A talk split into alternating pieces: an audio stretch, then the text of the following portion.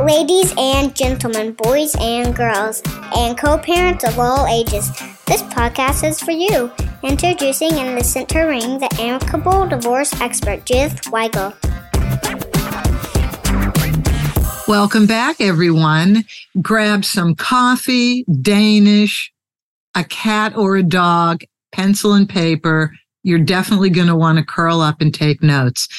Anybody who has spousal support, and or child support as part of their divorce settlement, this is going to be a really important conversation we're going to have.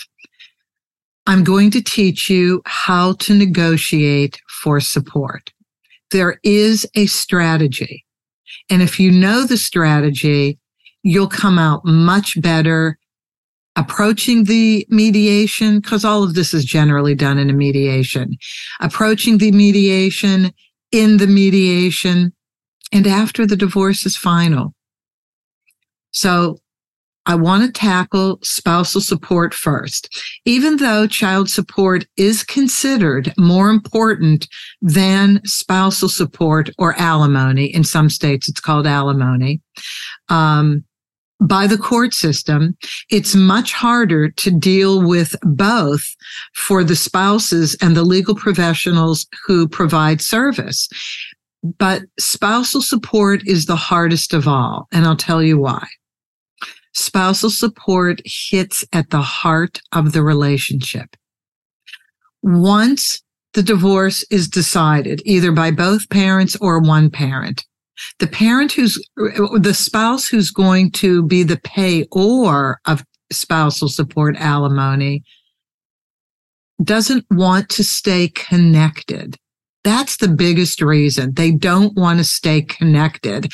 Spousal support connects you to the other spouse after the divorce is final, that becomes problematic. So I want to go through a few different scenarios for you.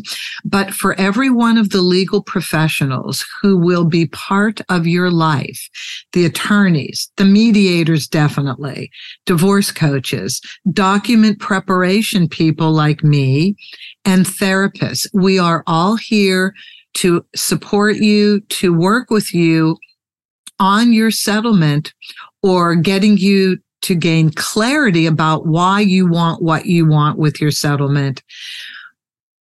But there are a few things that have to be into place so that we can all do our jobs for you. So let me just briefly give you the history of spousal support. Spousal support in the late 1800s was devised uh, in a culture where women didn't work, unless you were Miss Kitty uh, in Gunsmoke and uh, ran the saloon.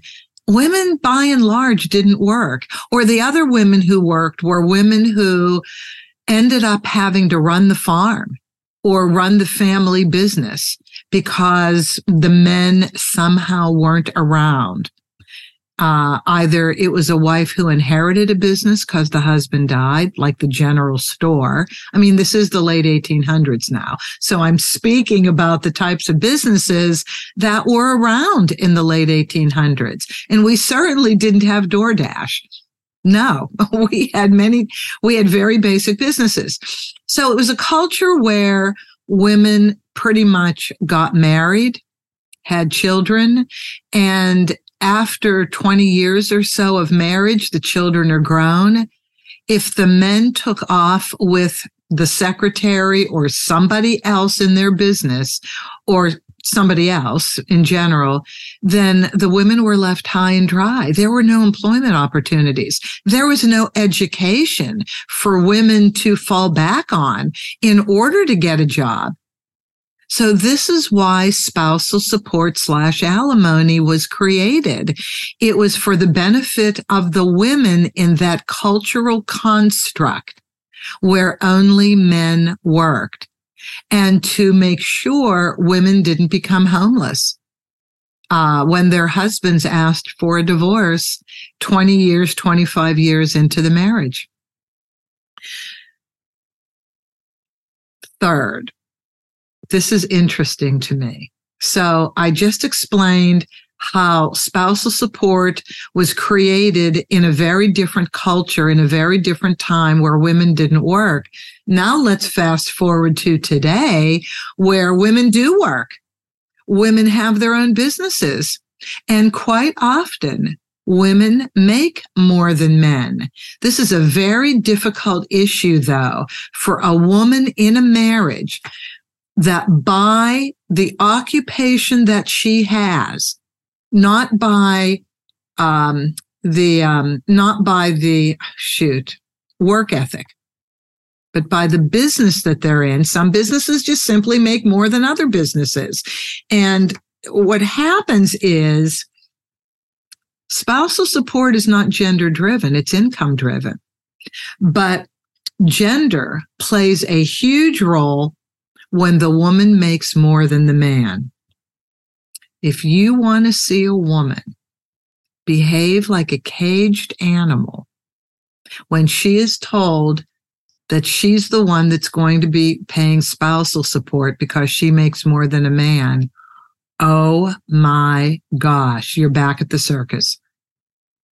Most women, most, not all, but most women become enraged if they have to pay spousal support, yet not enraged when they uh, get to have promotions and make more money.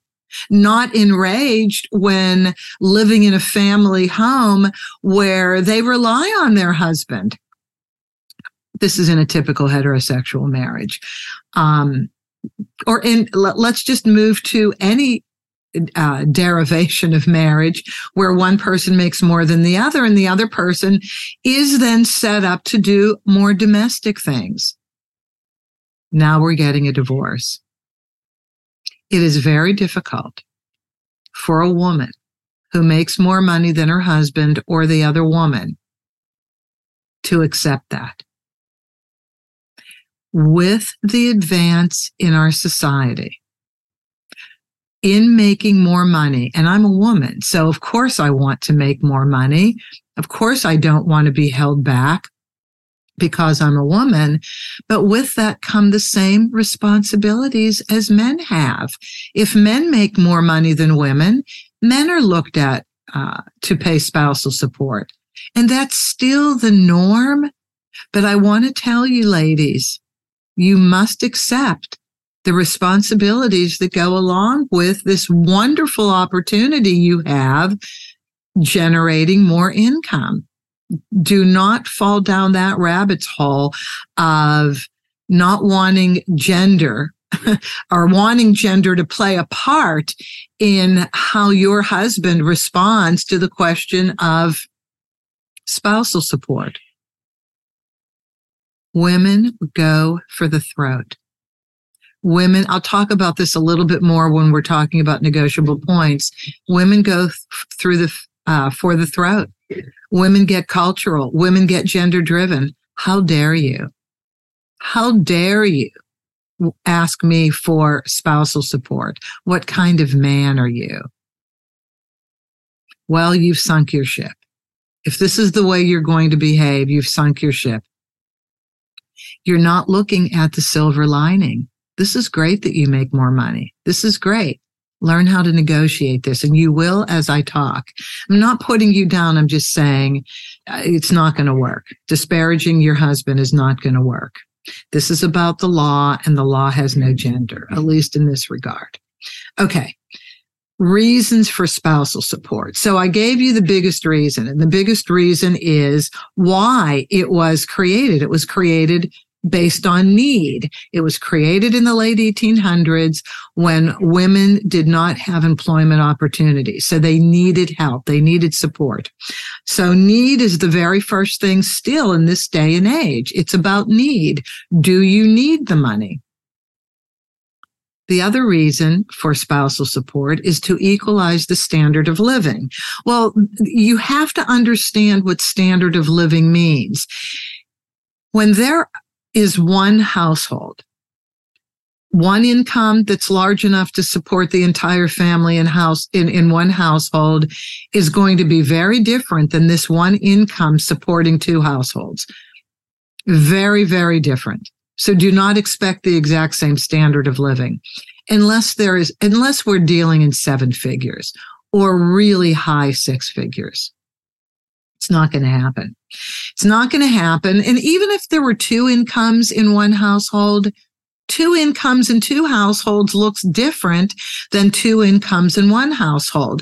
So when we talk about equalizing the standard of living, we're talking about equalizing the standard of living going forward that both people can live basically the same way that one person isn't living really well and the other person is barely making ends meet, can't have the normal things, can't get their hair done, can't get their nails done. Sorry, these are really important things for women because it makes us feel good, look good. And our upkeep, by the way, costs a whole lot more than men's upkeep. You want women to look good? We have to spend some money and it's not frivolous. But there are other things. Let's just say women do their own nails, color their own hair, and women do that just to get by. There are really cool women who don't want to ask for spousal support. Who do want to live on their own. And sometimes they just need spousal support for a few years to get by. But this thing about equalizing the standard of living. It's going forward. It's not to let one person enjoy the standard of living they enjoyed when there was one household and the payor not having any money. So you have to look at both sides of the equation and make sure that both people are well taken care of. Okay. Number three under reasons for spousal support. Long-term marriage with one spouse running the domestic side of the family and in need of training or education to enter the job market. That's one big consideration for the need for spousal support. And there's also the emotional side of this situation um, about going into the job market. There's a lack of self confidence. So if you're in a long term marriage of, I don't know, 18 years plus, and it's a uh, the old cultural norm of the man working and the woman staying at home, or in same sex marriages, one person going out to work and the other person being the domestic, the domestician, so to speak. There's a lack of self confidence going into the job, even though being running the household is enormous, enormous, especially if you are the person dealing with the budget and how all money is spent. It is a huge issue to go back into the workforce. First of all, the workforce is very different now than it was even five and 10 years ago. Machines are replacing human beings. That's another consideration what if your education, I'm talking about the person who's going to be asking for support. What if your education doesn't mean anything now because it doesn't address the needs of society? Big issue here. So you have to understand payor that just wrapping your spouse wrapping their head around the issue of having to compete in the workforce, there's a lot they have to go through emotionally, mentally. Um, they have to have self confidence, self awareness, security. So you can't discount that. This is seriously an important issue that you must be sensitive to because look, if having them stay at home to grow the family, run the family, the family is a business, just like our jobs are business. The family is a business. So if it was important enough for one person to run the family during the marriage, it's important enough to give that person credit once the once the marriage is over. Um, if the divorce has caused one parent to have to move so important. To be able to afford the cost of living on their own that's another reason to ask for spousal support. Okay i live in los angeles. It's bloody expensive. It's bloody expensive in all of california. And there are states that are just ridiculously expensive. If you live in one of these states, you must be sensitive to that. It's a big deal when the family is now living in two households and even with spousal support and maybe even with child support, which we're going to get to next. Not enough. Not enough. I mean, our rent in California is crazy. Our rent is more than most people's mortgages in most states. That's how stupid it's gotten in California. Anybody listening to this who can do anything about changing rent, do it. This is why we have such a huge homeless problem in California. And I am telling you, this is the secret fear of a lot of people that they will uh, eventually be homeless because the rent situation is out of sight. Okay. Next, how to prepare for the mediation for spousal support. Number one, get legal advice and learn the law. I cannot tell you how important this is to get legal advice.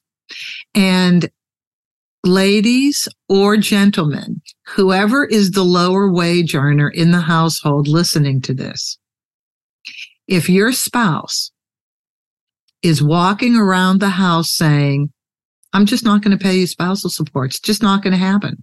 Don't believe in it. Not happening. Don't argue.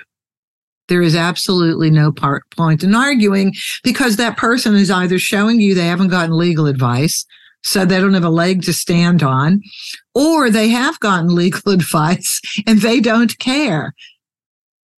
The law is there to change the circumstances. If one person is obstinate and doesn't want to acknowledge the law and somehow have a conversation, leave it alone. Once you get legal professionals involved and mediators, everything changes. So it's a waste of time to argue. Dress well for the mediation. Do not think this is a ridiculous point. It's a really, really important point. I have seen more women, well, and men, but it's worse when women come to the mediation completely disheveled. They don't get respect. So women, if you're the ones who are asking for spousal support, come dressed, dressy casual. I mean, get your hair together, get your uh, clothes together, and if you normally dress in a fairly disheveled way and that's what makes you feel comfortable, do something different for the mediation because you will be treated uh, as a result of the way you look and the way you show up. It's that important. Number three, come to compromise while having your bottom line um, secretly available. Don't share your bottom line with anybody. Don't even share your bottom line with the mediator. Share your bottom line with your attorney, especially if your attorney is not the mediator. Share your bottom line with your attorney and get your attorney's counsel. That's important. But um, come to compromise. That's what mediation is. It's a compromise. Don't come thinking the mediator is going to see my side. Just like people think the judge is going to see their side when they have to go to a hearing. Don't do it. Wrong way of thinking. Judges go by the law. Mediators don't make decisions for you. Mediators, a good mediator will engage both people in conversation in a way that they can't have the conversation on their own because they just fall down the rabbit's hole of arguing. That's what a mediator will do. But a mediator is not going to render decisions for you. Uh, number four, appreciate your spouse's role in running the family. Do not put your spouse down. Do not think that that is not a viable role. It is. Acknowledge it.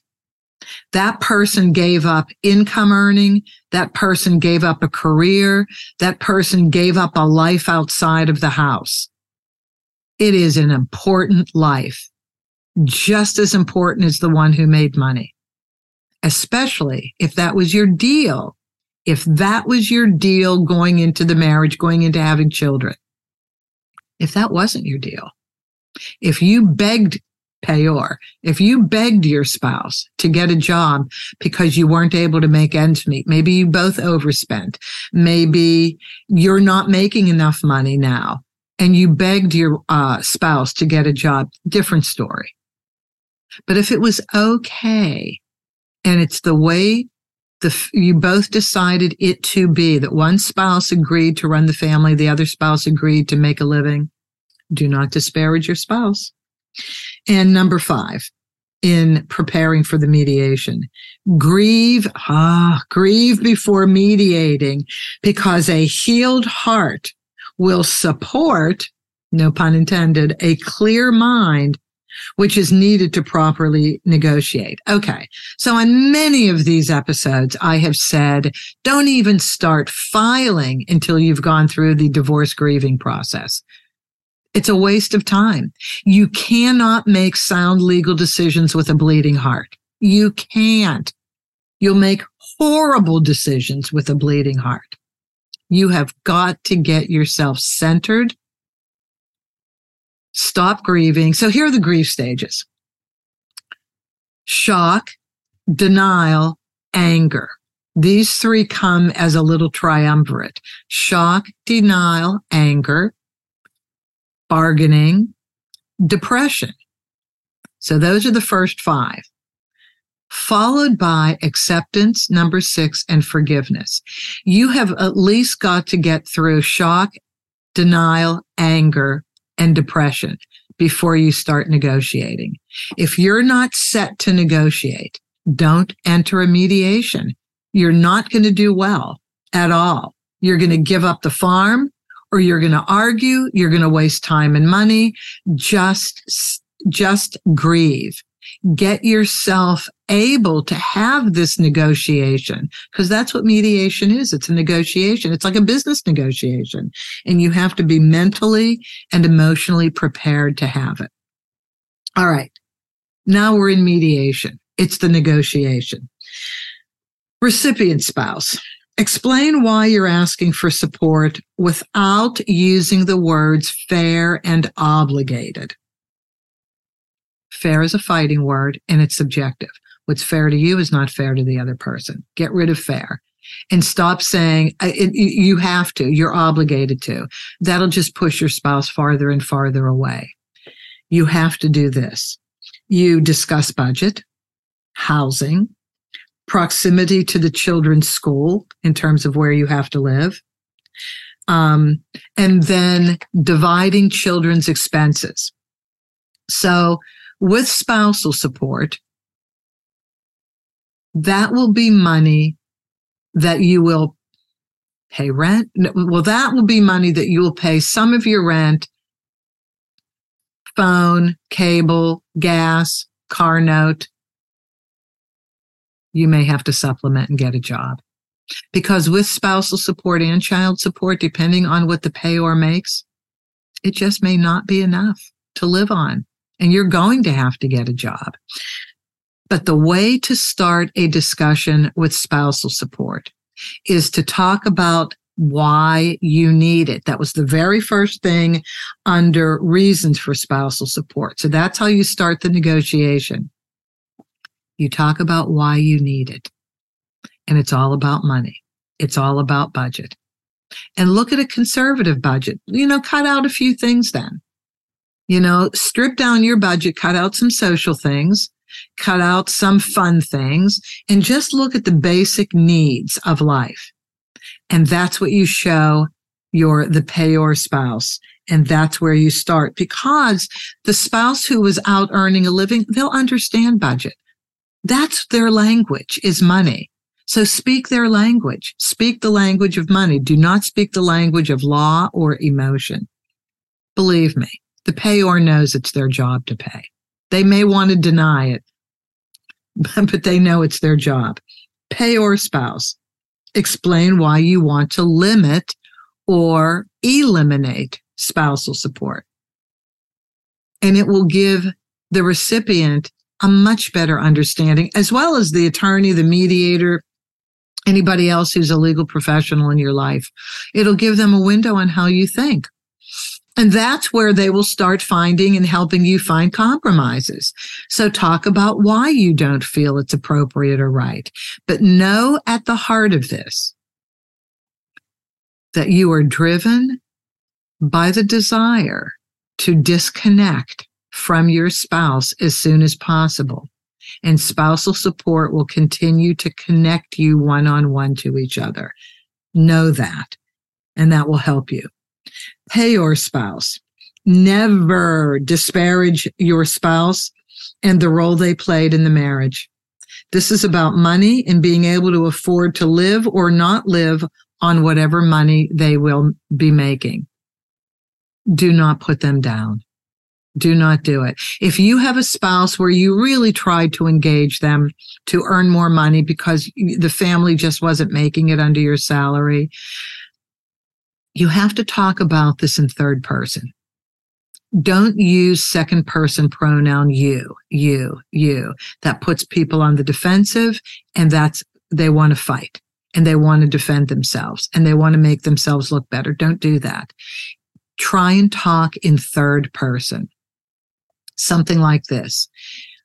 Um, the money that was being made was not enough to cover all of our bills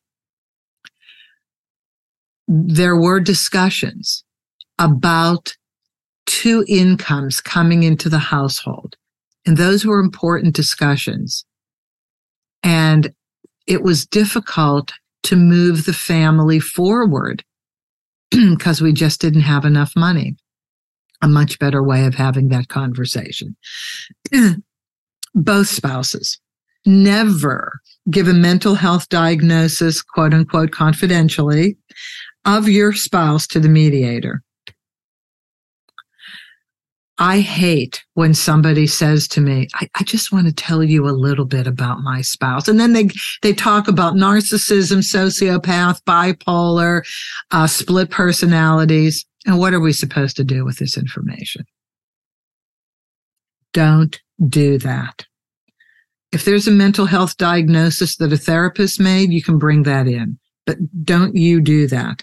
It only makes you look bad, petty, and backbiting and does nothing to advance the mediation. The mediator does not make decisions for you so that information won't motivate the mediator towards the decision making that favors the spouse who's divulging it. It makes the divulging spouse look like they're bottom feeding grabbing at straws to influence the mediator, but you can't influence a good mediator. You just can't. And so when somebody says to me, just want to share this with you. I hope this doesn't make you not neutral. Oh, please. You absolutely want me not to be neutral or you wouldn't be saying this. And there's nothing I can do. I'm a mediator. I'm not a therapist. It's about money. That's all it is. I understand there's an emotional backdrop to a financial negotiation. I understand that. It's still about money. Both spouses do not argue. Don't negotiate angry. Remember Bill Murray? Don't drive angry. Wasn't that in Groundhog Day? Don't drive angry. Don't mediate angry. Mediation isn't therapy. The more you argue, the more time and money you're wasting because you're forcing your mediator to parent you, to give you both a timeout, to separate both of you so that they can get some work done negotiating. I'm helpless. When people start arguing, I'll listen a little bit because I'm trying to see if there's something I can get out of this. And then there's a point I just have to separate them. And when we separate spouses, it takes a lot longer to get through the mediation. And there are things spouses are going to tell us we can't repeat to the other spouse. That's hearsay. Can't do that. And it's way too uncomfortable. No, you have to be in the same room for certain information to be shared. But arguing is pointless for everybody involved. The more you can control your emotions, and you can control your emotions if you've gone through the grieving process, the more you control your emotions, the better negotiation, the better mediation you're going to have. Once both spouses have explained their positions and ideas regarding spousal support, the payor spouse should initiate the first compromise. It's the payor spouse that has to lead this conversation. So what are your negotiable positions? Well, you have the monthly payment for spousal support. If you're in a state like California, we have a state approved calculator that will get you a starting point number. So you can either use that or you can use something else than what the calculator has run. If you're in a state that doesn't use a state calculator, you really have to look at budgets. You really have to look at once there are two households, what do you both need to live on? And then you negotiate a number from there. Or you can negotiate a lump sum. So after you look at an amount of money per month, that amount of money paying per month again ties the two spouses together. And for the recipient spouse, do you really want to wait each month for an amount of money to come through? And I know the payor spouse doesn't want to deal with this for years on a monthly basis. So if you have enough money, negotiate a lump sum, meaning one amount of money, significant, seriously significant, paid at once, done deal. Nobody has to worry. Or limit the number of years. If you can't do a lump sum and you have to do monthly, limit the number of years.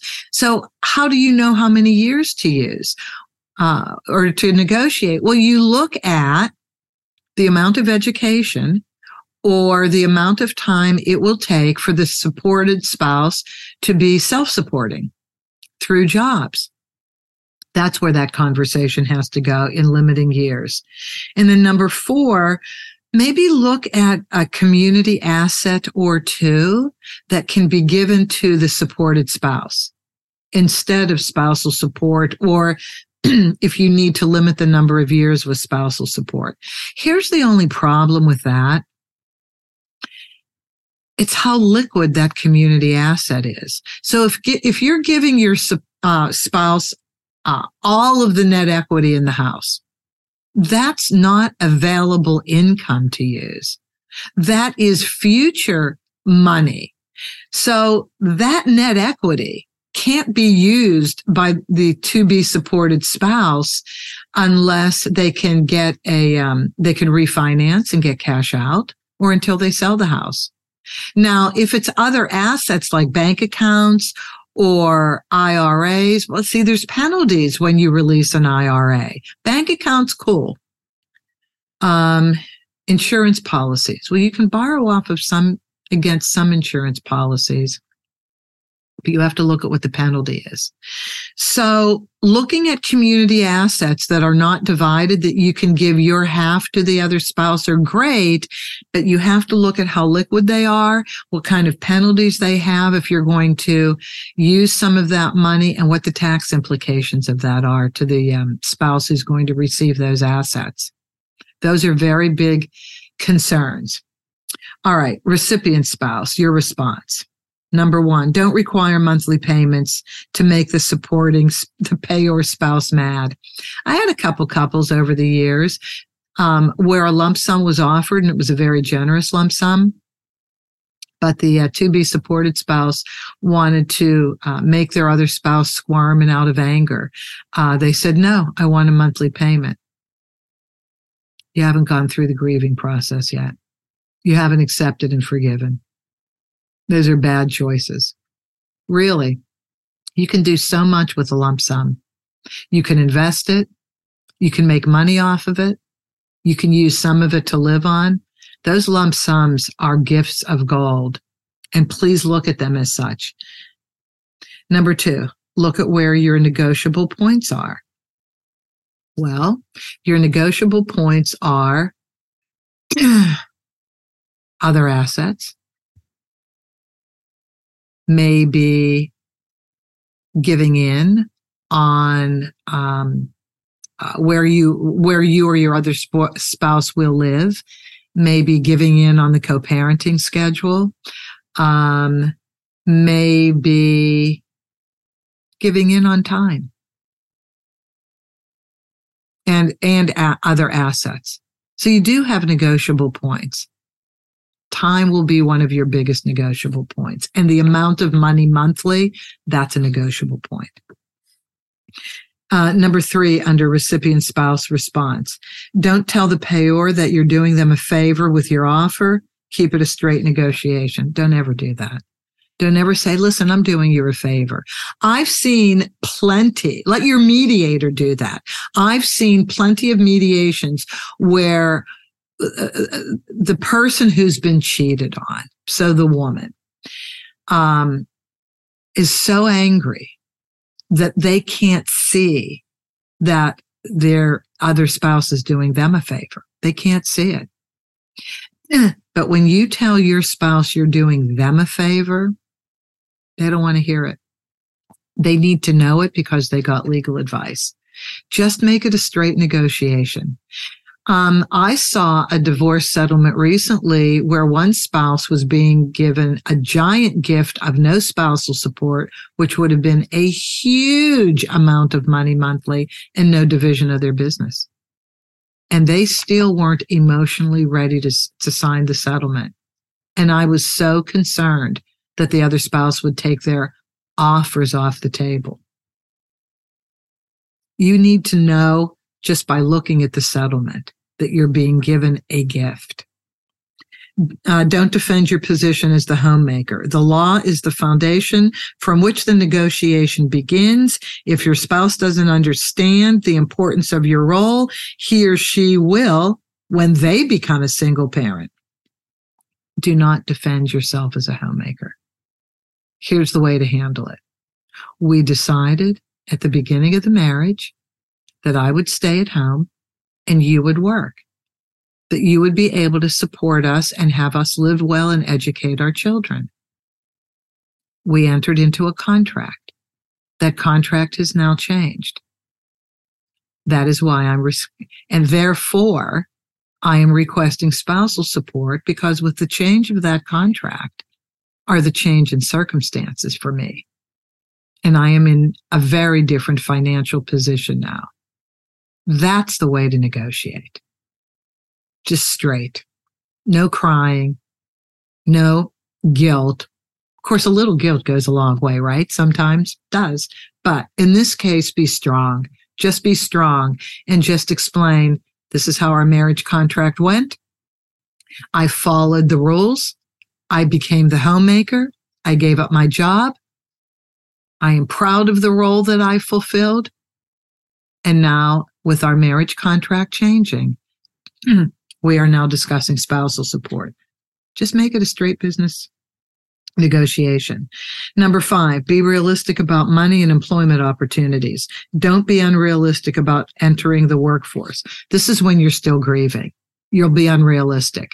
You'll want to shortchange yourself in terms of the education you need or in terms of the um, uh, length of time it will take to get you self sustaining. But do not continue to work part time at your kid's school and think that's okay. It's not. Everybody has to get busy earning a living. If the payor does not make enough money in child uh, to uh, in the money in the amount of money that they will pay for child and spousal support. If they're not if they make five figures no you're going to have to get a full-time job. So you have to be realistic and a lot of women will just throw up their hands. It's so odious to them to have to negotiate this. I don't care. Just give me what you want. I just need this over with because they're seriously in pain. But this is when you haven't grieved enough when you've grieved enough, you will move out of that pain center into a position of being able to negotiate. And that's where you need to be. And six, don't get angry. Don't pout. Don't cave just to end the negotiations. Yeah, don't do that. That's what I just explained. Not worth it. You need money. Be realistic about your budget. You need money. Don't inflate your budget, but be realistic about what you need. Let's go to child support there's a monthly amount versus miscellaneous mm-hmm. expenses. Look at the rules of your state. All states are different slightly. California, Monthly child support pays for food, shelter, and clothing. That's it. All the other expenses have to be divided equally between both parents. Go to an attorney, learn the law, go on Google, go to Google Law School.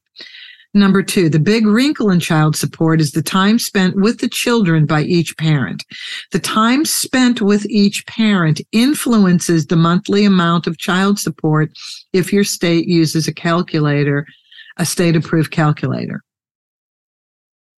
That's an issue. There will be a parent that will want more time when they can't even be with the kids. They will use the money for child support as their big focus instead of the quality of time spent with their children. That is how you have to look at the co-parenting schedule and child support just has to follow. You need to have quality time with your children. You can't just have 50 50 and then have other people raise your children. And that happens all too often. The grandparents will have the children, depending on your culture. And if you all live on the same street, because many cultures try and live in the same neighborhood, which is great. It's fun, right? But then other family members end up raising your kids. Your kids need you. They don't need all the other family members. They need you once you're getting divorced. Negotiable issues the co parenting schedule is huge. It's the biggest issue. You have the children's schedule first, followed by the parent schedule. That's how you have to look at the co parenting schedule. That's the foundation from which everything else is built. Look at when the kids get up, when they have to be in school. Do lunches have to be packed? When do they have to be picked up from school? Homework after school activities, weekend act- activities. All of these things have to be put on a calendar first. And then you look at the parent schedules and see how each parent can support and accommodate the kids' schedules. it's the only way to devise a healthy co-parenting schedule that puts this, the welfare of the children first. You are ruining your children's lives if you do it any other way. Then you have overnight visits connected to the uh, co-parenting schedule. Some parents, at least in the first year or two in the reorganization stage, can't afford a place where the kids can spend overnights. Don't penalize that parent. They're doing the best they can. So if you're amenable parent who can have the kids overnight, count the days that the other parent picks the kids up from school, takes them to their activities, does a lot with them on the weekends. Count them as overnights and do a step up plan that at a certain point in time, the kids will be spending overnights. People do the best they can. So give the other parent credit if they're reorganizing and don't penalize them in the co-parenting schedule. Well, then there are the parent child relationships that have problems. Well, at the time of divorce, you know, sometimes one child isn't getting along with the other parent very well. This has to be taken in, into consideration. Sometimes when you have multiple children, one child doesn't want to be at the other parent's house. Maybe there are mental health issues. Um, maybe there's gender expression issues and the other parent isn't accepting of that now you have two different co-parenting schedules and that really has to be fleshed out in the mediation then we have substance abuse issues you can't wipe them under the carpet. They have to come out. They have to be discussed. If you're the parent that has them admit it. Admit it. Get help. All kinds of programs to go to. And parent who isn't substance abuse challenged, if you don't bring this up in the mediation, if you let your kids go to the other parent's house where they have substance abuse issues and something happens to the kids, you're both responsible. Please get legal advice. I will say no more on this issue. but it's so scary. Oh, let me go one, uh, one aspect further. Sexual perversion issues. Oh, yes. If you suspect or know that while you were all in the same house, there was inappropriate touching or handling one parent to a child, you better get legal advice on this. You cannot not address this in the co-parenting schedule. I've gotten calls by parents who didn't feel comfortable bringing it up during the divorce process. And now their child is showing signs of being abused when they're alone with their other parent. This is really scary and really serious, and you have to bring it up. And then there's breastfeeding. This is a really tough subject. So if mom is breastfeeding and you're getting divorced, and ch- we have an infant, not a three year old. Breastfeeding goes on forever. Oh my God. When I found out that three to five year old kids were being breastfed, I-, I just wasn't used to it. I'm sorry. And I started asking other parents, is this normal now in the world of eh, child raising? And it, it, it has changed the age of the child, but I'm talking about an infant now. When you have an infant that's breastfeeding, a lot of judges will say pump more milk. This is not a reason for the child to be with you completely. I, I, I, don't even know where I am on it, so I'm not even going to talk about me. I, and and I don't matter. What matters is where the law is in your state and where the conversation sits in the mediation. So, if you're the other spouse, you're not breastfeeding, but yet you're scared that you won't have more co-parenting time once the breastfeeding is over put it into the settlement agreement, make it part of the mediation that there's a step up plan, that once the breastfeeding is over, overnight visits will start. That, that's a good way of doing it. So you're honoring mom and breastfeeding. And then mom, you have to honor dad and do a step up plan. Because when there are involved dads, when there are dads who desperately love their children, they don't want to be without their children. They, they want to be attached. You know, men sometimes are more nurturing than women. Lest you think that doesn't happen, it does. I had a man here years ago. He was willing to take cooking classes with his soon to be ex wife. He was willing to have her come over and organize his place the way she would like to see it so that he could support overnight visits with his child.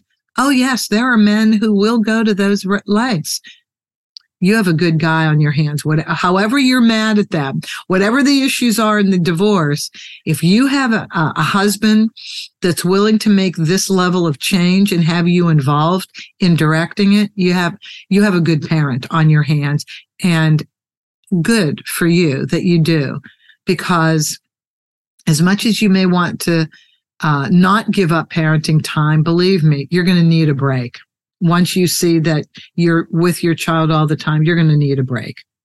Um, then there's living accommodations for the children at each parent's house. Well, sometimes at the beginning, the payor can't afford to have two bedrooms three bedrooms. They just can't afford it. So they'll have to make a one bedroom work or they're at their parents' house temporarily and can't have the kids overnight. Be sensitive to that other parent. They're doing the best they can, you know, and again, do a step up plan. Do negotiate a step up plan so that when they're out of their parents' house and have the ability to have the children over to their house, then let them write that in and the, avail- the availability of both parents on parenting time. If you can't be with your child in the evenings when you have your child, you shouldn't have your child. Bad negotiation. And that's just for money.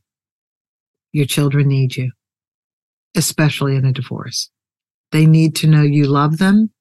And the way they know you love them is by spending time with them. If you don't spend time with them, that is a sign you don't love them.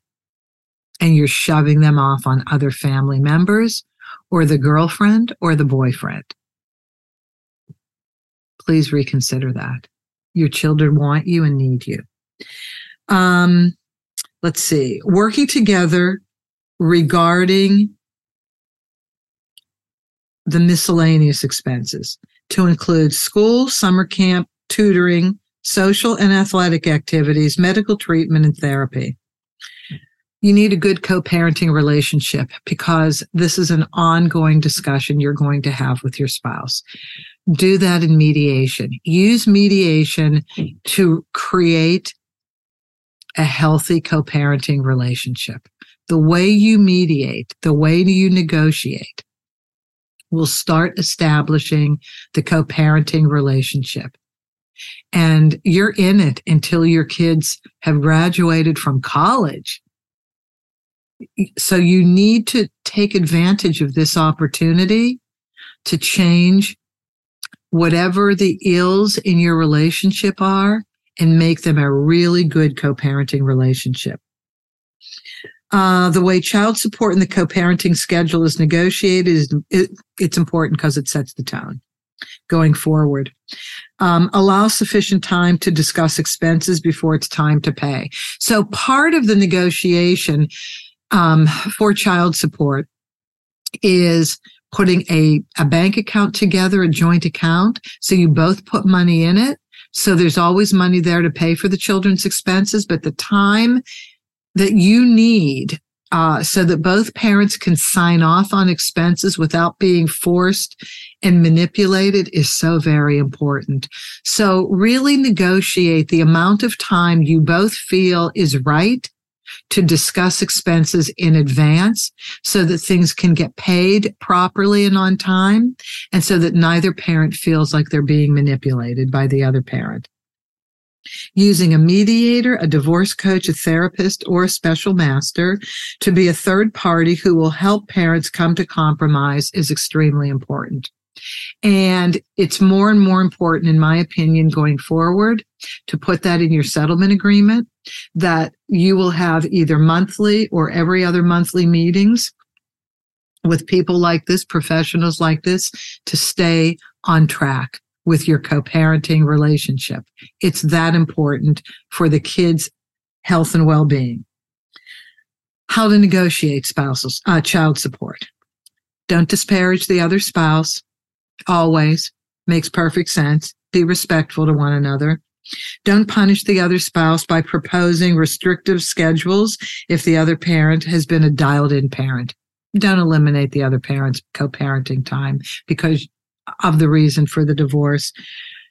Uh, their relationship with the children is a lot different than your relationship with each other.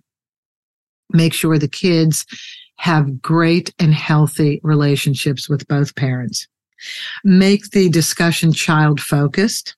Think of what it will be like for your child, for instance, to move between houses.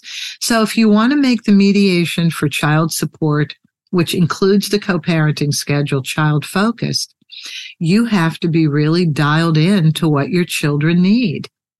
So your children need both parents. If both parents have been uh, participatory parents, don't interrupt that in your ch- in your children's relationships with with both of you. Support that. Um, child focused in terms of medical treatment, child focused in terms of diet, child focused in terms of when they go to bed, how long they have for TV time, for computer time. These are all things that are really important to negotiate in the mediation. Um, I know I said this is about child support, but child support and the co-parenting schedule go hand in hand. So it, it everything has to be child focused. Dietary issues are are so very important because they support the health of your child the way medical treatment is provided. People are on, you know, different sides of the fence. And when COVID happened, these, um, uh, the COVID shots, the vaccines, they became a v- big dividing point with people. this is really tough. So you have to go back to um, a what's the legality in your state what's what what is allowed in the school system you know th- there are other uh, other entities that come into this discussion um, but this is really serious that you both have an open mind with each other listening to each other and really looking at where each other is coming from. Because if you're both coming from the health and welfare of the child, see where your compromise points are. And hopefully your mediator will help you reach those. And come to the mediation to compromise. Otherwise, schedule a hearing to have a judge make decisions for you. You have to come to the mediation to compromise. That's what it is. Mediation is a discussion, a negotiation, and there's compromise. So compromise can be an exchange. All right, you get this, I get that. But we're talking about child support and the co-parenting schedule.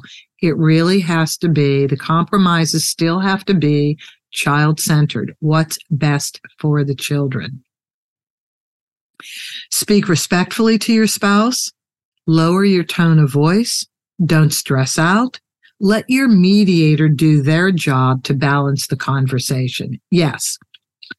The way you speak to each other makes such a difference. The words you choose, the tone of voice you use, I cannot tell you how important that is. If you could just focus on the way you present yourself, not what your spouse deserves, the way you present yourself in a mediation makes such a difference in the outcome.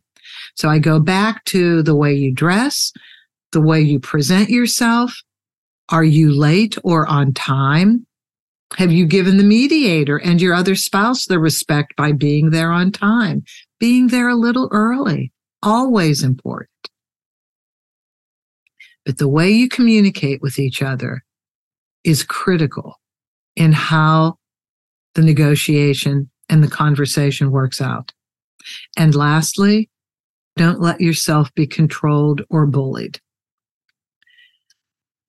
So the way the relationship took place in the marriage is the way the mediation will start.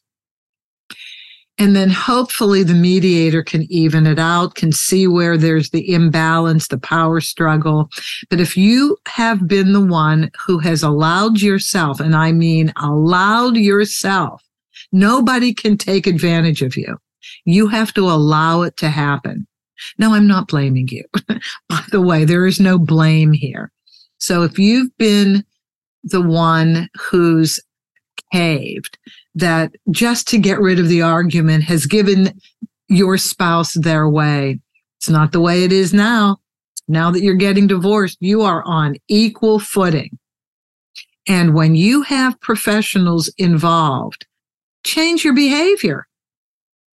There have been too many people that I've seen cave, literally cave, have let their spouse walk away with unbelievable assets that were community property because that's what they were used to doing, caving, that let their spouse get away with not paying this, not paying that. It's just not worth it.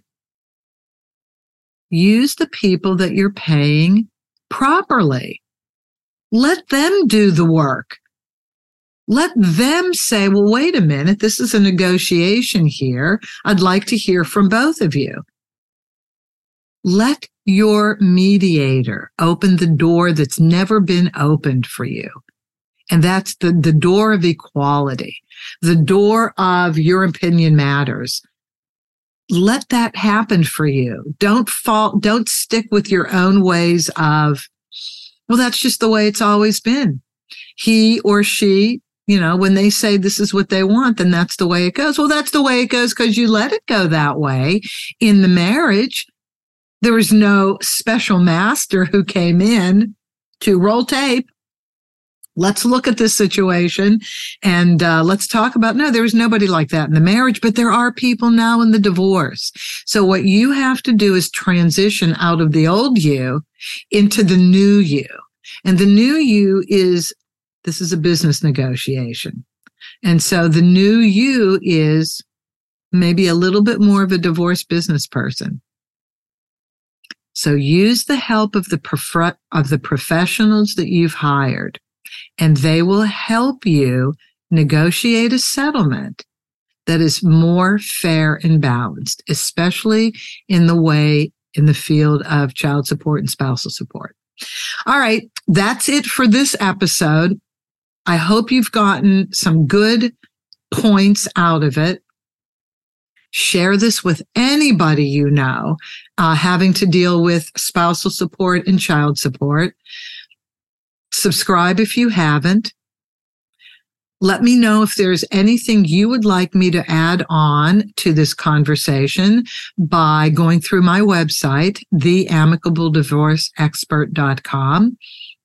You can email me through the episode page. And as always, have an amicable day.